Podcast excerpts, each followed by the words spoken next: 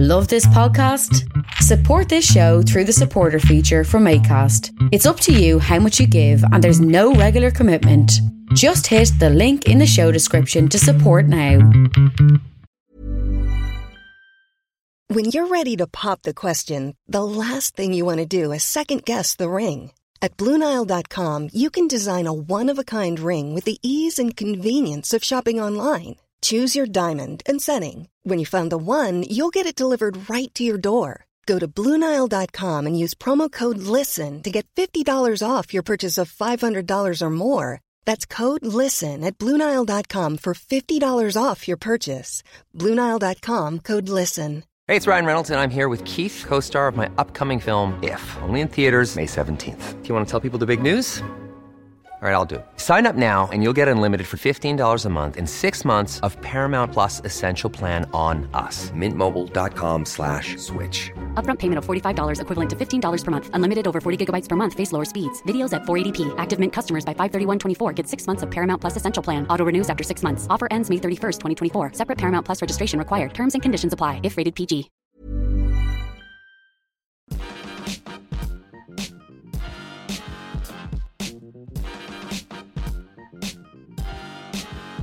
Hello, and welcome to the Partly Political Broadcast, the podcast that puts the O into O politics.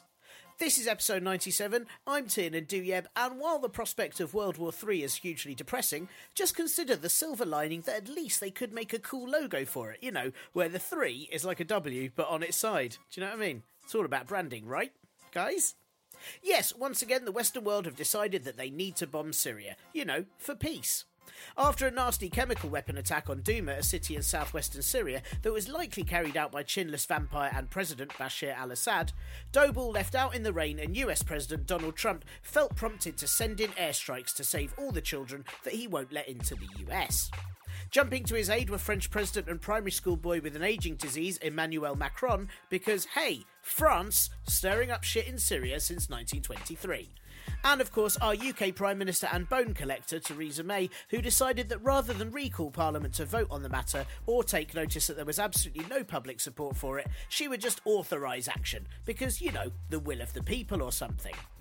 Downing Street has said they are confident the strikes that were carried out on Friday night were successful, which, based on their previous use of the word confident, means the strikes will be fired by the end of the week. Punchbag made of overripe plums and Foreign Secretary Boris Johnson said that the airstrikes would not turn the tide of the conflict in Syria, but would say enough is enough in terms of deterring more chemical attacks. Yeah, classic UK government move. Hey guys, you may continue killing civilians, but please only do it with weapons that we've sold to you. Former Prime Minister and professional shoe target Tony Blair backed the action, which sort of says to me it probably wasn't the right move.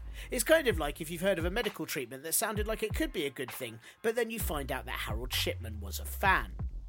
Labour leader Jeremy, if you bring me 10 rushrooms, I'll reward you with 100 rupees. Corbyn, yes, that is quite niche, said that May's actions were legally questionable and that she should have recalled Parliament. Recall Parliament? Mate, how would she remember 650 MPs' names when she can barely remember decisions she made last week? May addressed the comments about the strike that happened two days previously, and next she'll likely lead a debate about possibly now closing the stable door three weeks after all the horses disappeared and she got sent four pots of glue in the post. May said the strikes were moral and legal, which would make it a first for her to get the double.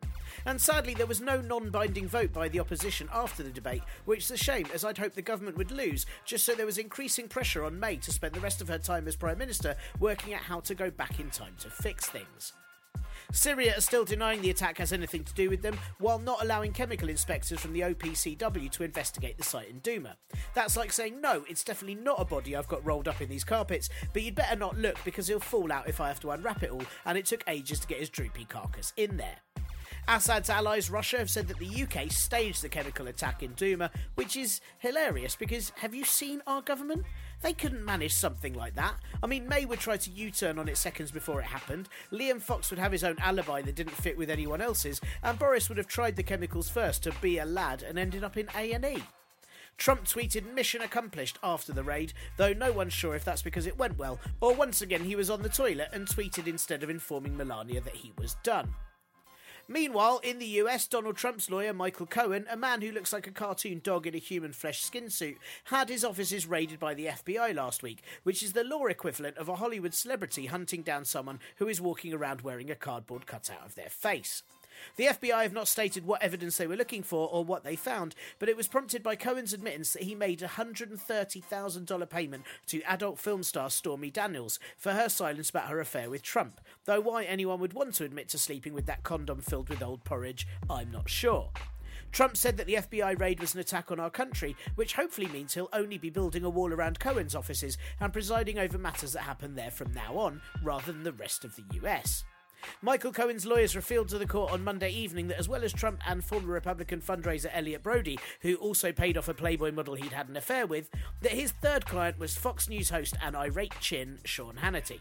That means that the self righteous smug prick has likely also had to pay off someone to silence them, and while it probably won't come to much more than that, it's incredibly pleasing knowing that his already stained reputation for being a Trump supporting, conspiracy touting idiot is now in a further deep state of shit. Former FBI Director James Comey has released his memoir called A Higher Loyalty, in which he refers to the Trump presidency as a forest fire and says Trump is morally unfit to be president. I mean, come on now, that's a little bit unfair. He's physically unfit as well, so it's kind of well balanced.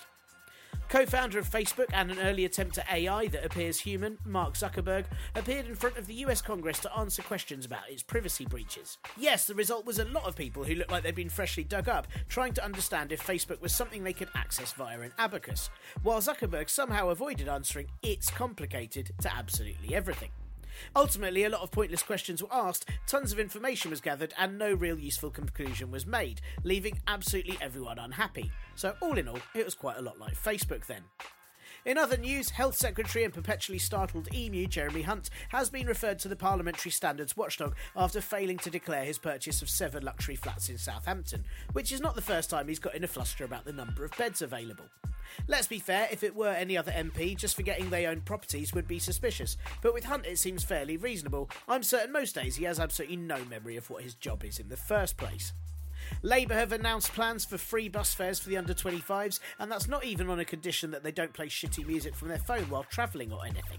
Conservative MP and man that proves nominative determinism isn't a thing took to Twitter to say that, and remember, kids, when it comes to elections, Labour think you're an adult at 16. When it comes to bus travels, you're not an adult till 25. Yeah, it's a bit rich from a party who don't pay minimum wage or housing benefits until 25, but still want kids to pay as much as possible to travel to their badly paid jobs. I mean, you may as well appeal to the youth vote by telling them the Tories will make them pay to work, but hey, they will get a free lollipop for every 10 chimneys swept. And lastly, the Prime Minister has apologised to those in the Windrush generation who've lived in the UK for up to 70 years but are now being told they're here illegally. May values deeply the contribution these people have made, and rightly so, as if she really wants to get rid of 70 year olds who pop over from abroad to waste the UK's resources, she should just sack most of the Conservative peers. Hey, hey, hey! Sorry, it's that time of the year, so my hay fever is kicking in. Ha! Another dad joke. Oh god, what is what is happening to me? And I've had some sleep. Anyway, how's you? Oh dear, really? Well, I heard that heads do grow back, so hopefully you won't be like that for too long. Um, I'm good, thank you for asking. Another week, another podcast where writing this show took twice as long due to my daughter doing the sort of poos that earlier my wife referred to as Shiat Nam because she might not get over the trauma of such horrors. Um, we do have an agreement that while I am Nappy Changer General on Mondays, she does that while I do this show. But today, oh god, today, it has required both of us. I mean, it's amazing how I'm both both appalled and a little bit in awe of my daughter for it. This is really all I talk about now as well. Just poo. Around our flat is just shouting to each other, Is she okay? Has she pooed? God, I think I didn't talk enough shit already. Um, but there is a podcast of sorts. So thank you, Parpol Brods, for once again tuning in. Um, this week, I would like to thank Dan for doing the Patreon thing, uh, which not only rhymes, but also I've realised, thanks to a podcaster's Facebook group that I'm in, uh, that I've been pronouncing Patreon wrongly for ages. Because I thought it was Patreon, like it was owned by someone called Pat, or, you know, like the UK pronunciation of patriotic. But actually, it's like the US version of pay Patreon, uh, those trees you can deposit cash into that they have in the Americas. Um, oh wow, I think I've just invented the magic money tree. Um, if you can donate to the Patreon, please do, even if it's just a dollar a month, as eventually, if enough of you do it, I will hire some poor soul uh, just to pop by on a Monday and hold my daughter's feet so she doesn't stamp them into a substance that's put me off Dijon mustard for life. The Patreon is at patreon.com forward slash parpolbro, and hopefully me pronouncing it correctly might direct more of you there. Um, if you don't want to do a monthly thing, then head to Kofi, ko-fi.com forward slash parpolbro to buy me a coffee, which at the moment I would consider some sort of amnesty level charitable aid, to be honest. Um, thank you also to the three iTunes reviews that were left last week, with two very lovely wordy reviews included in that. And if you haven't reviewed the show, please, please do that on your pod app of choice. Hit the five stars and just type a few words. I they don't even have to be words that make sense, just your favourite words, perhaps in some sort of display of words that you like. Uh, mine, for example, would be plinth obliterate effervescent booty. Um, the only bit of admin this week is that while sadly this show did not get nominated for a British Podcast Award, something that many excellent podcasts, uh, including the brilliant Stop and Search podcast with former guest Jason Reed, did, um, it does mean that perhaps this show is just too cool and too cult to become mainstream. That's what I'm telling myself anyway. Um, but the Listener Award is still open though, and while this show probably doesn't have enough of you listening to win it, if you have a minute and you fancy entering Partly Political Broadcast's name on BritishPodcastAwards.com forward slash nominations hyphen 2018. That'd be appreciated. Um, yes, I mean, all I've asked you to do is ask you to do things uh, throughout this, haven't I? God, I mean, and what might you ask, do I ever do for you in return? Uh, well, I've said booty uh, now twice in this show, after I've just said it again there, so if that isn't enough, um, I don't know what is. Booty, there you go, third just for you. On this week's show, I have a chat with Mia Sullivan, who volunteers with the SOAS Detainee Support, who support people who've been placed in immigration detention. Um, there is also a look at Syria, a subject that requires the sort of nuance that hasn't really been seen anywhere online this week, but that is because nuance heads to Twitter to die. Of course, I don't want it to die, but it is worth thinking about whether it should be kept alive if it's being neglected and suffering. But of course, if it does die, will a number of hot topics suffer as a result?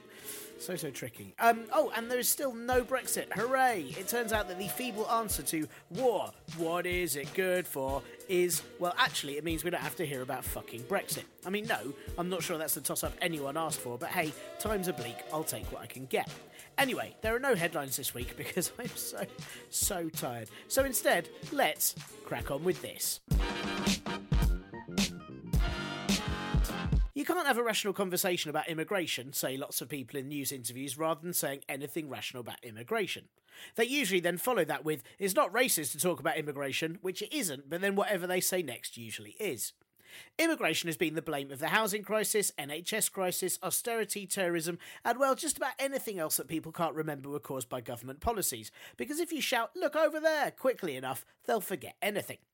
Personally, I feel that immigration brings a wealth of benefits to the UK rather than taking any, and I believe that mainly due to facts, and that I like having enough staff in our legal, education, and health service, to name but a few, eating food that isn't just pies, and culture that isn't just Morris dancers pissing in Toby jugs, or whatever it is that they do. But even if for some reason you think that this country is full, which it isn't, I mean, there's not even anyone walking down my street right now, and I'm peering out of the window as I record this like a very nosy neighbour. But even if you think that, the way in which May's government treat those classed as immigrants is inhumane, giving them indefinite detention at a variety of secretive detention centres and then deporting them with little to no notice and no rights to see family or loved ones. This includes men, women, and children seeking asylum, refuge, and those our government has decided are illegal, even if, as the past week of news has finally highlighted with the Windrush generation, they've been living and contributing to the UK for over 70 years. Who knew that the only real way to apply for citizenship was to donate to the Conservative Party and buy a ton of luxury flats just so other people can't live in them? Yarl's Wood Immigration Removal Centre is located in Bedfordshire and is described as a fully contained residential centre housing adult women and adult family groups awaiting immigration clearance, which sounds a lot like how an estate agent would sell a prison. A site called Detained Voices has been collecting the stories and statements of the women in prison in Yarl's Wood and provides a very bleak and often harrowing account of just what these people are going through at the behest of the Home Office. Detained Voices don't do any media work, they just present verbatim accounts. And so this week I spoke to Mia Sullivan from SOAS Detainee Support, who agreed to talk to me with Detained Voices' consent about why not enough people know about this, why 100 detainees went on hunger strike in February, and what can be done to protest about it and help.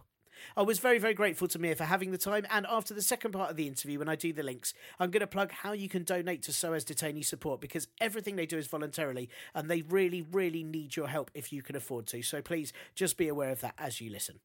Anyway, hope you find this as informative as I did. Here is Mia. So, firstly, can you tell me what SOAS detainee support is and what you do? That's probably a good place to start. Yeah, sure. Um, SOAS detainee support we refer to as SDS. Everyone loves a good acronym. Um, we are a grassroots abolitionist group. Um, we're primarily student led, like at the origin was students, but now there's a lot of like non student involvement in it. Um, and our vision is basically a world with no borders and no incarceration. Um, our aims are kind of to reduce isolation for those that are in immigration detention. We offer practical support to people that are fighting for release from detention. Um, and also campaign for an end to the use of detention as a control mechanism for immigration at all. Um, our like primary activity is visiting. That's kind of central to what we do. So we are essentially a visiting group. We go and visit people that are um, detained in immigration removal centres. Um, and the nature of the visits is quite like dependent on the specific needs and desires of like the person that we're visiting. And that is kind of set out by each individual visitor with the person that they're visiting. Like we do offer a, like a variety of signposting, like emotional support, practical support, which kind of involves like maybe help finding a solicitor or finding medical experts or like bringing essential items into detention for people, like toiletries. Um, but how that relationship unfolds is very much like on their on the terms of the person that's in detention and like what they need and what they ask for. So it's not like prescribed in any way. And and without wanting to sort of sound too ignorant about this, but I think it's it's so rarely reported. Can you tell us about what the immigration detention centres are, are, like? Because from the reports I've read, they're pretty horrific places, and I, I, think a lot of people aren't even aware that they exist a lot of the time. Yeah, um, they are essentially prisons.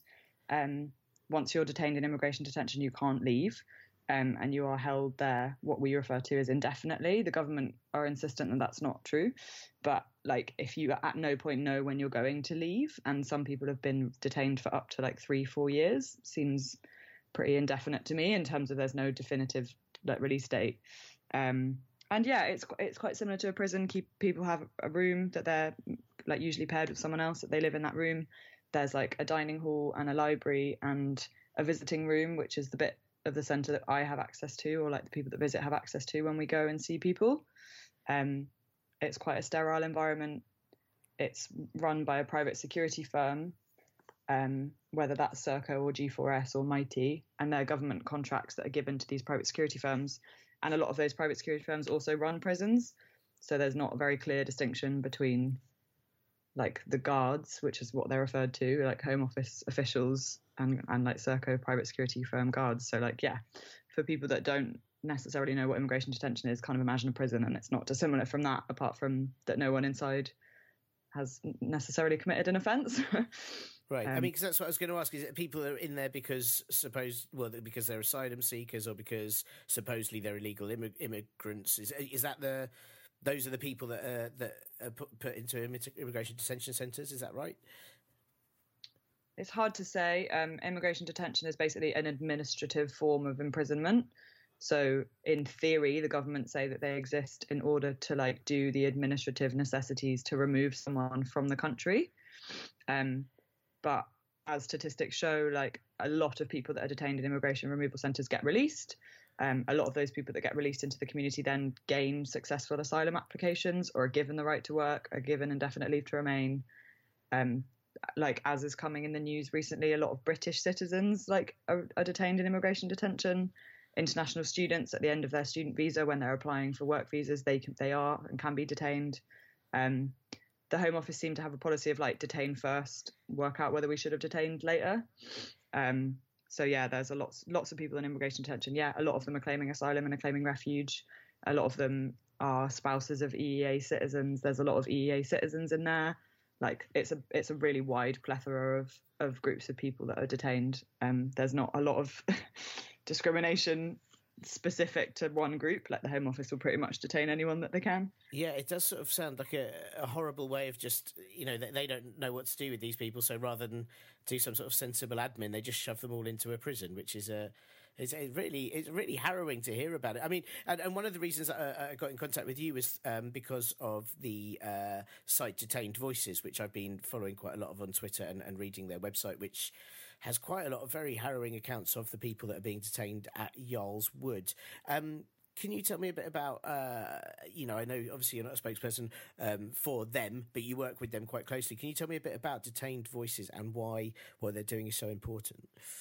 Yeah, of course. Um, yeah, I guess Detained Voices is a platform that exists to just amplify the voices of those in immigration detention or those who have experienced it, like family and friends of people who have experienced it.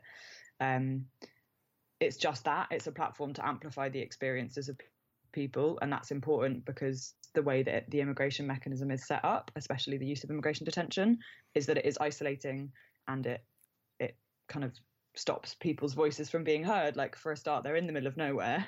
They have access to phones, but the signal seems to be pretty bad. They have very limited internet access.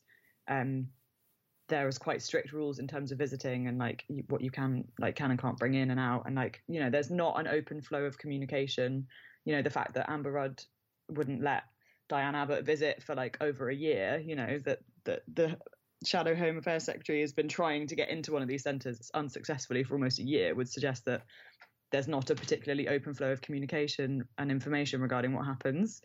Um, so for us, something like Detained Voices is really important because it's just verbatim statements from people in immigration detention in terms of what they're actually experiencing and, and, and like a platform to be able to get that to the public.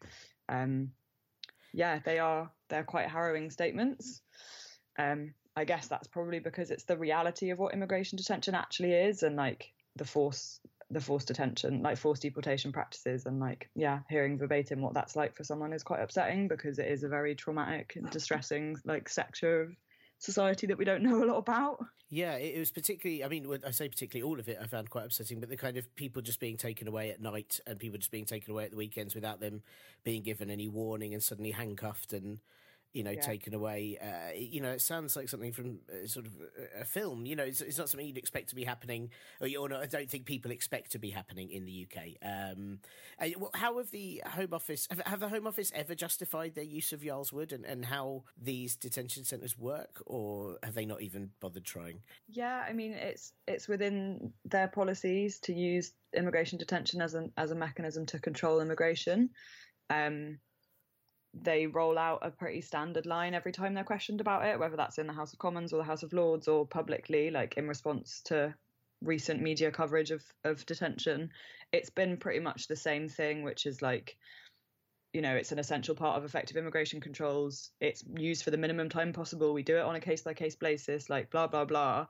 Um, and every comment and statement that they make kind of misses the crux of the situation, which is that detaining and deporting people just because of their migratory decisions is wrong, um, and the treatment that those people are receiving whilst in detention is wrong, illegal, and immoral. Like, um, and yeah, it's, it's obviously difficult when you when you hear statements from a government and and you are you have access to statistical information that would suggest that they are just completely contradicting themselves, and like no one seems to pick that up in a way that gathers a lot of traction.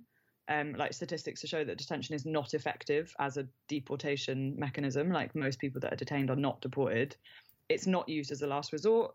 Like a lot of people that have asylum applications pending or have ongoing migration, like immigration cases with the Home Office, are detained. Like that's not a last resort. Their their their cases are being processed. They should be free in the UK to go about their private lives and to to have full access to like to their cases and to lawyers and to medical specialists that would like help them with their cases. Whereas if they're detained, they obviously can't do that.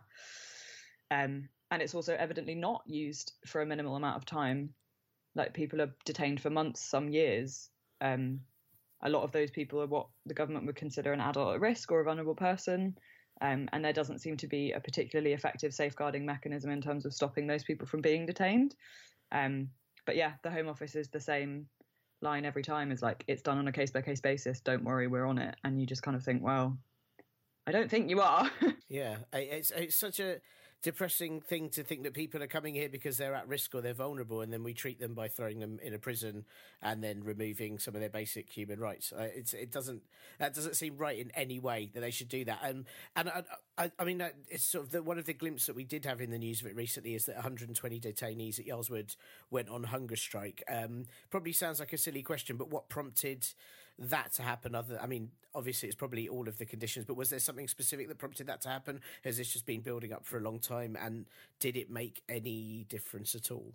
Yeah, um, I think it would be difficult to to say what necessarily like catalyzed that hunger strike, but I think if you're to look back um, over the last kind of couple of years, and especially since 2012 13, when the hostile environment policies were rolled out by Theresa May when she was in the Home Office, um, there's quite a long history of hunger strike in immigration detention. Obviously, as a political tool in prisons and in various other like situations, it's it's been used quite regularly. But um, there is specifically a history of people hunger striking in immigration detention as like a last resort basically like the only way that they feel like their voices are going to be heard they're putting their lives like on the line in order to be listened to because up until this point nothing that they're saying is gaining any traction in the media or in parliament and like they feel voiceless and completely isolated and ignored um and it's difficult to say what change is made like they they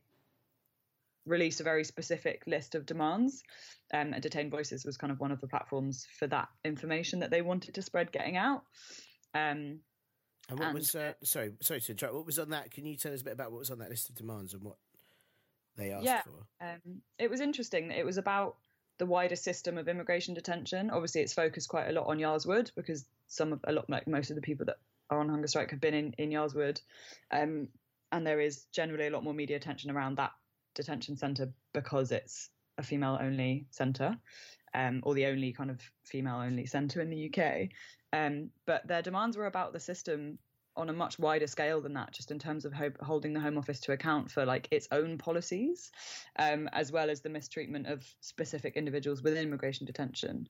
Um, yeah, so they kind of the demands were you can read them on the Detained Voices website, um, but in the words of the actual hunger strikers themselves. It was kind of things like an end to indefinite detention, um, a return to the original plan of a 28 day time limit, which is what the rest of the world and Europe have. Um, it was, you know, the Home Office to respect due process and stop deporting people before their cases decided in the like before their appeals are heard. Um, an end to charter flights, the snatching of people from their beds in the night, herding them like animals. Um, a demand for the Home Office to stop detaining vulnerable people, which is victims of rape, torture, all forms of torture, trafficking, forced labour, disabled people, the mentally ill, the list goes on. Um, but yeah, the response that the Home Office gave to these women who were identified to be on hunger strike was to accelerate their cases. Um, a lot of women that had been on hunger strike received notification that the Home Office were going to speed up the process of their deportation, um, which is, yeah, is pretty mad, seeing as that a lot, some of the women that were on hunger strike have pending immigration cases. Um, and obviously, it is technically legal to deport someone and then for them to appeal that decision out of country.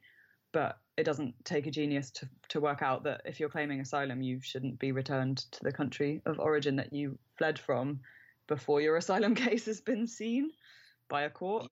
Um, and that was brought up in the House of Commons um, by Diane Abbott and a couple of other people. And again, the the response of Caroline Nokes, immigration officer for the government was just like, it's a case by case basis. This is something, you know, I don't know what you're talking about. This is totally normal. Da da da da. Um, so yeah, it's hard to say if if the hunger strike has made a drastic difference. It's made a difference to to a lot of publicity and a lot of campaigners, and and it's made a huge difference to to people inside immigration detention having the realization that there are lots of people that, that are listening to them and do care about them and are fighting and campaigning and petitioning and demanding to hold the government to account for their behaviour. But obviously, in terms of the Home Office and the government response, um, Serco, the company that is responsible for Yarl's Wood, like for running it, like categorically denied that there was a hunger strike and that it ever took place. Um, Baroness Williams, who is a member of the House of Lords, claimed that there's a lot of reasons why people might be refusing food, you know, suggesting that there might be dietary or religious reasons which is completely wow. inane considering that they've given a list of like they've written a list of demands and said this is why we're not eating. Like it just seems bizarre that people are going, oh, there's loads of other reasons why they might not be eating. It's like someone specifically said to you why they're doing it. Cool fact a crocodile can't stick out its tongue. Also, you can get health insurance for a month or just under a year in some states. United Healthcare short term insurance plans, underwritten by Golden Rule Insurance Company, offer flexible, budget friendly coverage for you. Learn more at uh1.com. It's that time of the year. Your vacation is coming up. You can already hear the beach waves, feel the warm breeze, relax, and think about work. You really, really want it all to work out while you're away. Monday.com gives you and the team that peace of mind. When all work is on one platform and everyone's in sync, things just flow wherever you are. Tap the banner to go to Monday.com. Wow. Nice. Yeah.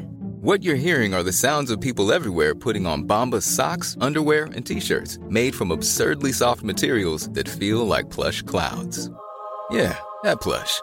And the best part? For every item you purchase, Bombas donates another to someone facing homelessness. Bombas. Big comfort for everyone. Go to bombas.com slash ACAST and use code ACAST for 20% off your first purchase. That's bombas.com slash ACAST. Code ACAST.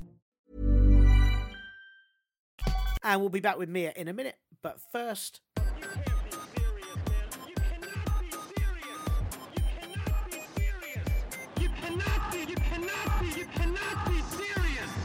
Syria, the cradle of civilization, that in recent years has made us all wish the bough had been broken and the cradle and baby had just fallen before civilization grew into such a lost cause.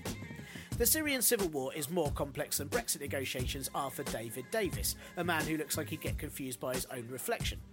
If you're a long time pod listener, do head back to episode 34 where I tried to explain some of it and have a slightly odd interview with Dr. Marcus Papadopoulos, who gives a very uh, pro Russian view of it all. That's probably the best way to say it. Um, there is also the bestest video from Vox from a year ago that I've posted on the Facebook group and Twitter. That is, as far as I'm concerned, the most simple, easy to understand guide that there is. Well, it was when it was released last year, but since then, Syria has seen how complex Syria was and then told itself to hold its own beer, which wouldn't be possible, but it is because it's that complicated. So I thought I'd use my complete lack of knowledge to try and explain exactly what this last week of chaos is all about, before no doubt the news forgets about it all next week and pretends Prince Philip's hip operation is even more important, even though it's not, because it doesn't matter how much hip you insert into him, he'll never be cool. Never ever. So, what is it all about this time? Well, on April the 7th, there was a chemical attack in an area on the outskirts of Damascus called Douma. And while numbers are still a bit sketchy, it seems over 40 people died of a chlorine attack. Yes, that stuff that protects you from other people's wee in swimming pools. Yeah, see, you really shouldn't swallow when you do underwater strokes. For some time now, Douma has been under armed opposition, aka rebel fighters against Assad's regime, aka Jaish al Islam, the ones you might pretend are the good guys but who've allegedly used chemical weapons and used captives as human shields, in a quick reminder that everyone involved in this is shit awful. Since 2016, the Assad regime has been trying to get these areas back under its control by waging military campaigns on them in the hope of evacuating anyone who doesn't want to be ruled by Assad. Basically, it's a super harsh version of take it or leave it, and thousands and thousands of people have had to leave their homes. Now, Assad and Russia have cut some sort of deal with the opposition fighters to send some fighters away and allow others to stay if they worked with the government. But this deal broke down. Then there was the chemical attack, and then Jaish al Islam agreed to the deal again, and now loads of people are evacuating Douma which follows the current situation of Assad seeming to win the civil war, which isn't a good thing, but because foreign powers keep getting involved, things keep escalating, which also isn't a good thing. Ultimately, unless some sort of deity or mythical creature gets involved, there really isn't a good way to fix this. It's kind of like when a kid gets their head stuck in the gaps in a banister. Sure, the kid that did it is a dick, the banister wasn't ideal, and really they're both partly to blame. But either we cut the banister or the kid, and whatever happens, someone is going to be a bit sad. What do you mean foreign powers keep getting involved? Well, if you say there are three sides to this war, like an angry triangle, uh, there is Assad and the Syrian army, who are murderous bastards, the anti Assad opposition, who are a multitude of different groups and also murderous bastards, and then ISIS, who are like really chill dudes. No, wait, sorry, murderous bastards. The US is in Syria mainly to fight ISIS. Trump keeps saying the US will leave Syria, but like with all his promises, that means there are now 2,000 more troops there than when he said that in the first place. Europe are also fighting ISIS, but are also keen to stabilise the situation because the refugee crisis is mainly affecting them. And hey, let's save those kids, but only in a way that means they don't want to stay with us. Russia are supporting Assad against the anti Assad rebels and ISIS, and basically wanting to secure even more Middle Eastern ties along with their close relationships with Iran, Turkey, and Israel. Because, yeah, what the endlessly unstable Middle East needs is help from a despotic new potato like Putin, who kills his political opponents and probably hacks elections. Iran supports Assad but also wants to be involved in Syria so it can harass Israel, its enemy, from their borders. Israel, meanwhile, is in Syria to oppose Iran, and it sort of feels a bit like Syria is the younger sibling sat in the middle seat at the back of the car, caught between two very angry older brothers and getting hit in the face as blows pass them. Saudi Arabia is in Syria also to oppose Iran and fund the anti Assad rebels, and Turkey is in Syria against the Kurds, who are in turn opposed to Assad. So the obvious solution would be for the UN to enforce some sort of ceasefire so we can sort all of this stuff out, but they can't do that because Russia won't agree to it. So instead, the obvious, obvious solution would just be for someone's mum to yell, Stop it! really loudly, and then make everyone apologise like they mean it. Why has this chemical attack caused such a response? Assad and Russia have been using chemical weapons throughout the Syrian civil war. That definitely isn't civil because A, other countries are involved, and B, using chemical weapons just isn't very civil. Normally, they use chlorine because it's not counted as a nerve agent and doesn't usually cause as many casualties, so no one really cares because the news only likes it when A, lots of people die, or B, one white person dies. In 2012, President Obama, do you remember him? Do you remember him? The president who wasn't perfect at all, but could spell things so it seemed better? Yeah, him. He said Syria using chemical weapons was a red line, which meant, I don't know, Indiana Jones would fly a plane there or something. And then last year, Trump, you know, the one who is worse and can't spell, so seems even worser, yeah, him, he launched airstrikes in response to a chemical weapons attack in Khan Shaykhun, and now the precedent is set by the president to do that with chemical attacks because, you know, Trump only has measured, sensible ideas, so let's all follow a man who probably has no idea where Syria is in the first place. Have we ever actually stopped sending airstrikes to Syria? Well, no, not really. The Ministry of Defence publishes weekly airstrikes on the gov.uk site that anyone can access, and just a quick look shows, for example, that every day from January 6th this year to January 21st, they used Hellfire or guided missiles to destroy something. SNP leader Nicola Sturgeon tweeted that airstrikes have not resolved the situation in Syria so far, so is not persuaded that they will do so now. And the US, France, and Israel have also all been sending in airstrikes for ages, and ultimately you have to wonder if their plan to bring about peace is just to destroy everything so there's nothing left to cause a disturbance. The RAF strikes this past weekend were supposedly very specifically targeted at somewhere Assad had been stockpiling chemical weapons, some distance away from civilian concentrations, and using Storm Shadow missiles, which are apparently extremely accurate, say people who want to sell them for lots and lots of money. Was it Assad what done the chemical attack in the first place? Uh, possibly, and probably, especially as his regime has used chlorine attacks a lot before. And after this attack, Jaish al Islam agreed to evacuate out of Douma, so that all seems quite convenient.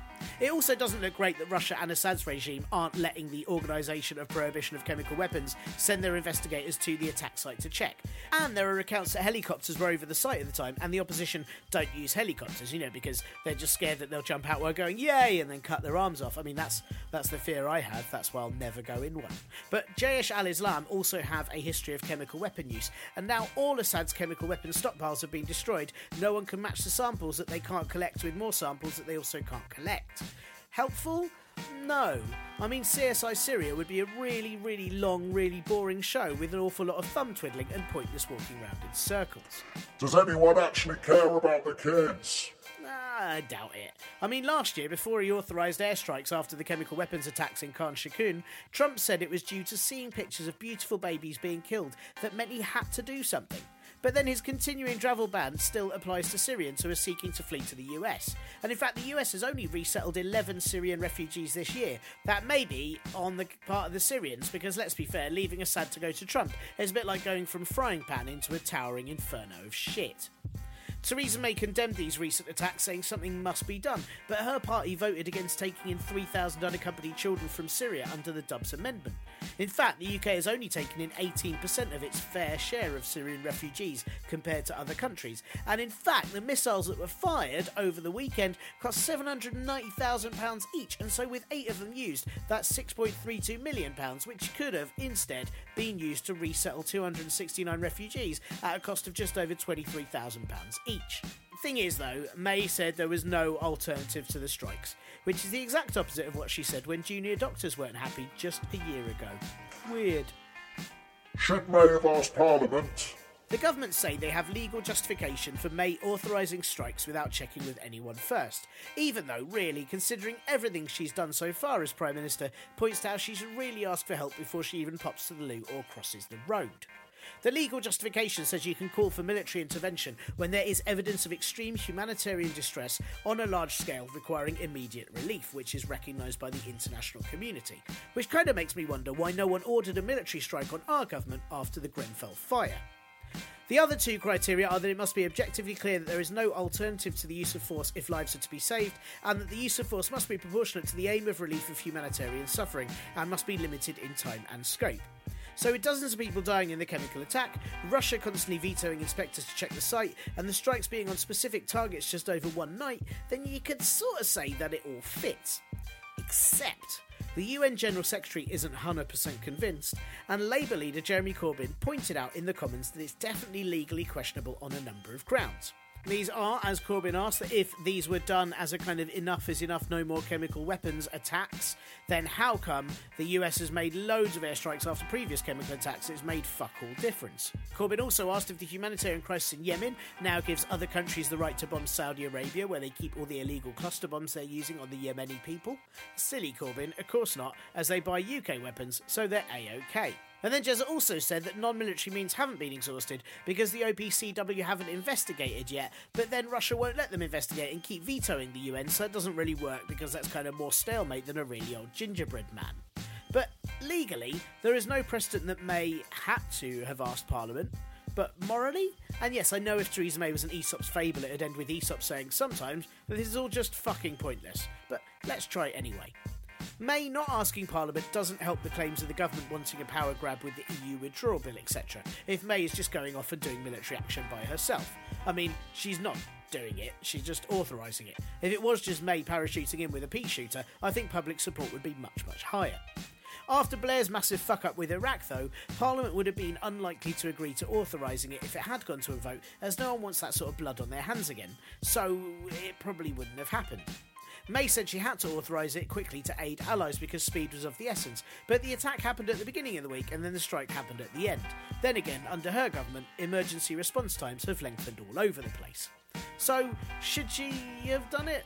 Yes or no, uh, depending on, you know, what you want to hear. And really, the best judge of whether or not May should have had a parliamentary vote will be the opinion polls and local elections in May. I mean, not in May, in, in the month, not in. She doesn't have elections inside her. That would be weird. Anyway, considering only 25% of the public wanted the UK to send airstrikes to Syria, there's every chance that Theresa's popularity may uh, bomb. So that's roughly where we are, uh, leaving out 2,000 years or so of Middle Eastern history that never ever stops getting more complicated. I blame the heat and sand uh, in the foreskin because seriously, that has got to cause a lot of aggro. Have you ever had that? It's, it is honestly the worst. Anyway, what next? Uh, well, I am guessing that if the West step it up, it will lead to more issues with Russia, and then who knows what. I mean, I have to say, I don't believe in a deity of any sort, but if there is one and their plan was to end all civilization in the cradle of civilization, then fair play. That is a strong narrative arc. Take that, Marvel Cinematic Universe. And now, back to Mia. Yeah, it's just so again that that the, they're they're hunger striking. They've got a list of demands, and the Home Office respond to that by deporting them quicker, which feels like the worst kind of response. It's horrific, and, and I didn't realize you said earlier that the across Europe and everywhere else they have a limit of twenty eight days detention, maximum detention, and but we don't copy that at all in the UK. I, I, again, I know you sort of said that the Home Office has rolled out lines earlier, but how on earth do we justify not copying the rest of Europe? That seems like a bizarre thing to do. Yeah, I don't, I, I can't explain it. I don't really know enough enough about the legality of it, but in essence, the current government we have and pretty much all previous governments have denied the fact that we detain people indefinitely because indefinite means forever basically and of course no one is detained forever but um, the concept of not having a defined release date or a time limit within which you know you're going to be held there and either deported or released at that point to f- continue fighting your case is psychologically indefinite, right? Because it's not like a prison sentence when you've committed an offence and you know that you're going to be incarcerated for X amount of time because that's what's considered fair in the, the eyes of the justice system. Don't get me started on that, but um, you know that's that's one thing, but to just be held, you know, it is indefinitely because you don't know when you're going to be released. How, like, I don't understand how there can be a fair argument from the Home Office and the government that that's not indefinite, because to most people it feels like it is. Yeah. Do you think that this is that the current political climate has kind of aided the Home Office in this because you know there's been so much anti-immigration rhetoric over the last however many years now, um, and with that kind of uh, backing a lot of the, the Leave campaigns and Brexit and everything, do you think that kind of allows the Home Office to avoid having to deal with this or, or treat these people properly? Um, because politically, sure. you know, they're on the they're politically they're dealing with immigration, and that's supposedly popular in the public eye. Yeah, I think they're they're kind of hardline immigration policies and and kind of perspective on immigration is definitely yeah something to kind of neutralize yeah the rhetoric that's surrounding Brexit and anti-immigrant, but essentially like the hostile environment, which is a package of policies that have been kind of increasing since like roughly 2012 they're coming from the government. They're not coming from people who are petitioning their local MPs who they voted for to make that happen. They're coming directly from the government. They're making life so incredibly difficult for any migrant to live in the UK in an attempt to stop people from attempting to come in the first place or for people that are here working, whether legal or illegally, to be picked up by the Home Office. Um, I don't know how that fits into the wider political situation surrounding like yeah immigration rhetoric and brexit but it's the hostile environment and the policies are being created by the government and that's not in in like response to a consultation or to any kind of like communication between the general public the population the voters and members of parliament like it's it's not really coming necessarily from that sure. i think there might yeah it's hard to say but Sure. I mean, to, to be fair, it's something we saw when, when Theresa May was Home Secretary with her kind of go home vans and all that. You know, it's something that's been in the government for a while, way before Brexit was an issue as well. Um, I mean, and, and, oh, sorry, what were you going to say? No, I just mean years, years, and years before the anti-immigration rhetoric that we currently have that is parallel to Brexit existed. Like this has been happening for a really, really long time. Uh, you mentioned earlier that some of the people that are being detained are people that are British citizens, really. And, and I've read uh, there's been quite a lot of reports. I think the Guardian have done stories of people who've been living in the UK for kind of 50 plus years now and working here and paying tax, and they're now being uh, sort of taken by the Home Office and and detained um, and deported. Why are they? I mean, does it, it, it? must concern you. It concerns me and everyone, actually, but that, that they're suddenly becoming even more aggressive with this. Why are they now clamping down on lifelong UK citizens? And and what? what do you, how does it benefit the government? How does it benefit anyone for them to be doing something like that? Um, yeah, I couldn't answer how it benefits anyone, let alone the government. Um, it completely baffles me. Um, there does seem to be a growing trend of people who grew up in this country believing that they were British, only to discover after a certain amount of time that that they have no legal right to be here. Whether that's because their parents haven't documented them properly, or whether that's because they weren't aware of the status within which they were they were here, whether that's like Commonwealth citizens that were invited by the government to come and fulfill certain roles in the UK that were actually never given what they thought was kind of naturalization citizenship that are now, yeah, being told that they don't have the right to be here. Um, I don't know why the Home Office would do that. I don't know why it's more aggressive now than it has been before. Um, I don't necessarily think that benefits anyone.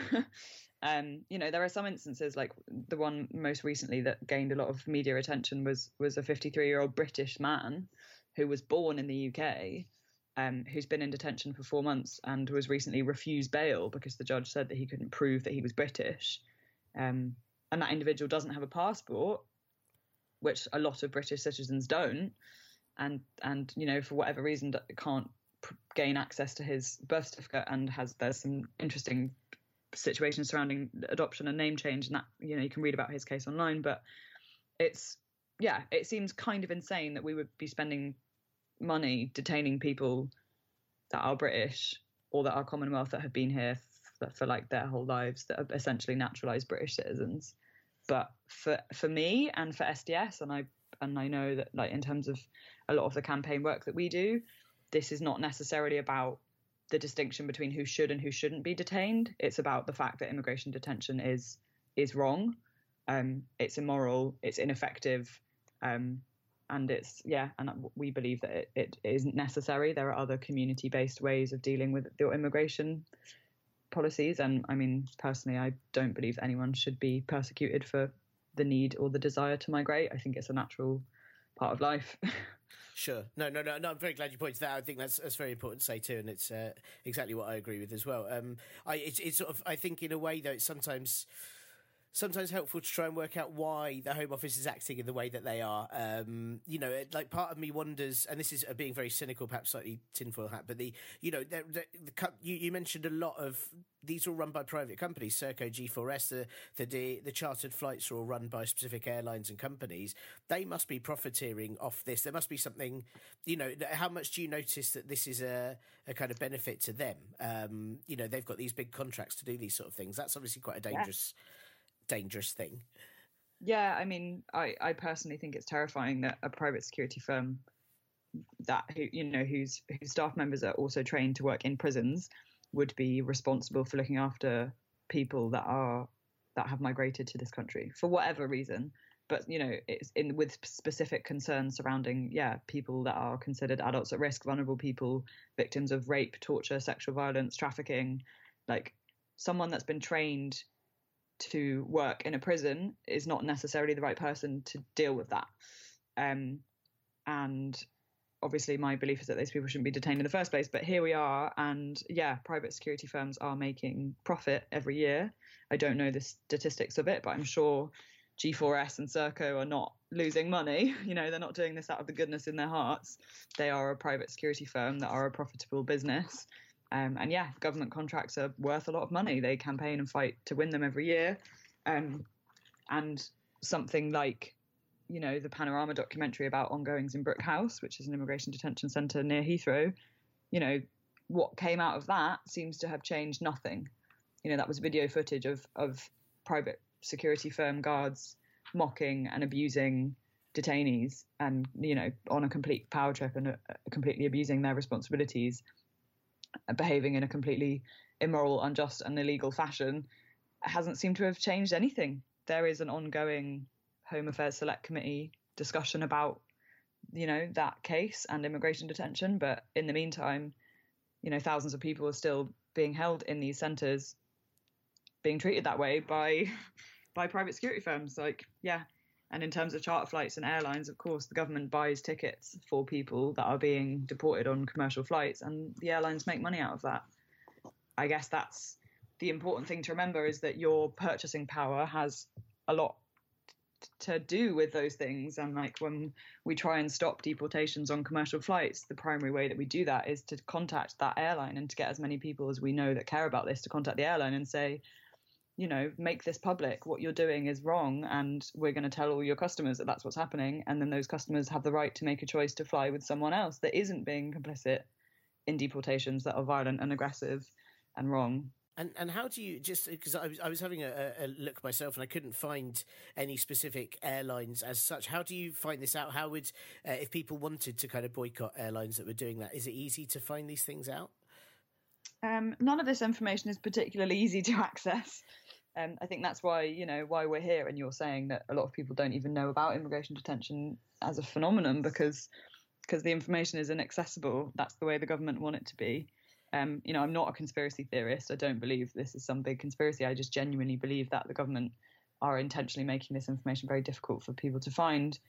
Um, how we find out when people are on flights is just because they're issued a ticket by the Home Office. It's a commercial flight, dependent on where that person is being deported to. I presume it's probably just like the biggest airline that flies there. Um, recently, I've had dealings with like Kenya Airways and China Air as like two examples of of airlines that are complicit in this. But yeah, in essence, the Home Office will purchase a ticket for the person that's being deported and maybe one or two Home Office officials to to like escort them, um, and that's just done on a on a commercial flight. Like it's not, yeah, the airlines. I don't know know if the airlines are working with the Home Office in that way, but what I know is that they could choose not to board those people. Um, that's completely within their remit and within the pilot's legal right to, you know, safety of the passengers to ensure that everyone is is safe and someone being deported back when they have a pending immigration case or to somewhere where they feel threatened. That's not you know that a pilot has a right to say that that's not okay and this plane's not flying until that person's not on it. So Sure. Well, like you say, the more kind of uh, companies and, and, places that are complicit in this, the more you know, kind of uh, agree agreement there is that these sort of immigration detention should exist and people should be treated like that, and all of that's bad. Any anything you can do to kind of block that process or persuade more people to not work alongside them is is obviously for the best. Yeah. Um, so, very probably most important question I'm going to ask you then um, is apart from uh, well, no, in fact, uh, firstly, how do people get in touch with uh, SOAS detainee support if they want to be involved in that? Um, and also, can you tell us maybe who else people should follow, listen to, check out if they want to get involved and if they want to campaign um, uh, against uh, the issues of immigration detention centres? Yeah, sure. Um, yeah, what makes a lot of the groups like SDS and Detained Voices different to other organisations is that we exist primarily to like platform the voice of those being silenced by the state. Um, we work in solidarity, not charity. We try and meet people in detention on their own terms, like without preconceived notions about what it's like to be an immigrant or someone in immigration detention. Um, and yes, so SOAS Detainee Support, you can find us on Facebook or soasdetaineesupport.wordpress.com. Um, we have public meetings every two weeks, um, and you can become a visitor at any point. So you can join us and start visiting people in immigration detention. Um, Detained Voices website is very easily accessible. We're also on there on Facebook and Twitter. Um, and in terms of other groups, like there are a lot of other groups and organisations doing like really amazing work, fighting against the hostile environment in, in a wider setting, um, but also specifically like immoral and unjust practices of the Home Office. Um, ones off the top of my head that I would recommend looking and following and reading about is medical justice, um, bail for immigration detainees, uh, the right to remain, um, and then there's kind of slightly less structured organisation, more kind of groups and campaigns such as you know Docs Not Cops, Schools Against Borders for Children, the Anti Raids Network, Sisters Uncut. Um, yeah, those kinds of kind of like slightly more what what other people might describe as radical, um, but essentially groups that are just prepared to do whatever it takes to fight for justice because what's happening is unjust. Thank you to Mia for having the time to chat with me. Uh, SOAS Detainee Support can be found at SOAS, S-O-A-S. And please do check out their Help SDS page on there, which details how you can give them financial support, as they are very much in need of that in order to keep doing the very good work that they're doing. Um, you can also find them on Twitter at SDETSUP, uh, Detained Voices at detainedvoices.com, and at Detained Voices on Twitter. And it is a very important, if sometimes tough read, to hear the accounts of women detained at Yarl's Wood. Uh, do check it out and please share their stories uh, to get them heard. Um, all other groups Mia mentioned will be on the linear notes that uh, Kat tirelessly puts together each week. Thank you very much for that. And I'm going to add all those to the Par Polbro Facebook and Twitter accounts by the end of the week as well. Yay, admin. Um, as always, every blooming episode, if you have someone or a group or a campaign that you'd like me to interview or an issue that hasn't yet been covered on this show or needs covering again, please do drop me a line at partlypoliticalbroadcast at gmail.com or the Par Polbro Twitter or Facebook groups, or, you know, start your own podcast called Partly Political Broadcast. And as I search for this show in iTunes to check the reviews, because I do that because I'm that guy, then your one will pop up and I might listen to it out of anger and get your message, or more likely, just give it a one star review and do a subtweet about it because, yes, I really am that guy. And that's all for this week's Partly Political Broadcast podcast. Um, thank you once again for loaning me one of your five senses, uh, or if you're a small ghost seeing child, one of your six senses, and please say hello to my great granddad.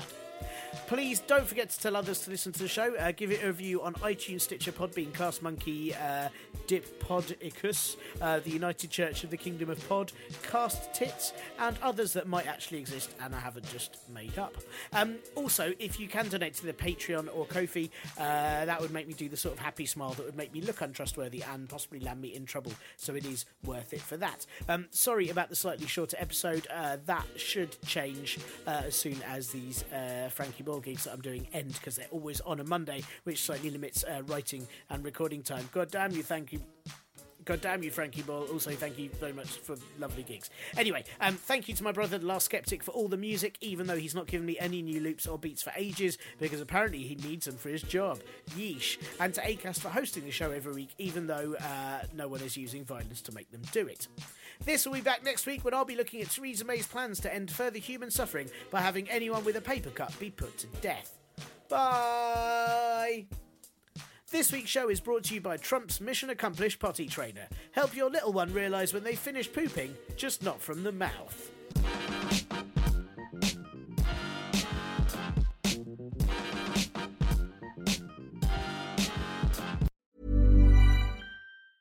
Hi, I'm Daniel, founder of Pretty Litter. Did you know cats tend to hide symptoms of sickness and pain? I learned this the hard way after losing my cat, Gingy. So I created Pretty Litter, a health monitoring litter that helps detect early signs of illness by changing colors, saving you money and potentially your cat's life. Pretty Litter is veterinarian developed, and it's the easiest way to keep tabs on your fur baby's health right at home. Go to prettylitter.com and use code ACAST for 20% off your first order and a free cat toy. Terms and conditions apply. See site for details. Even when we're on a budget, we still deserve nice things.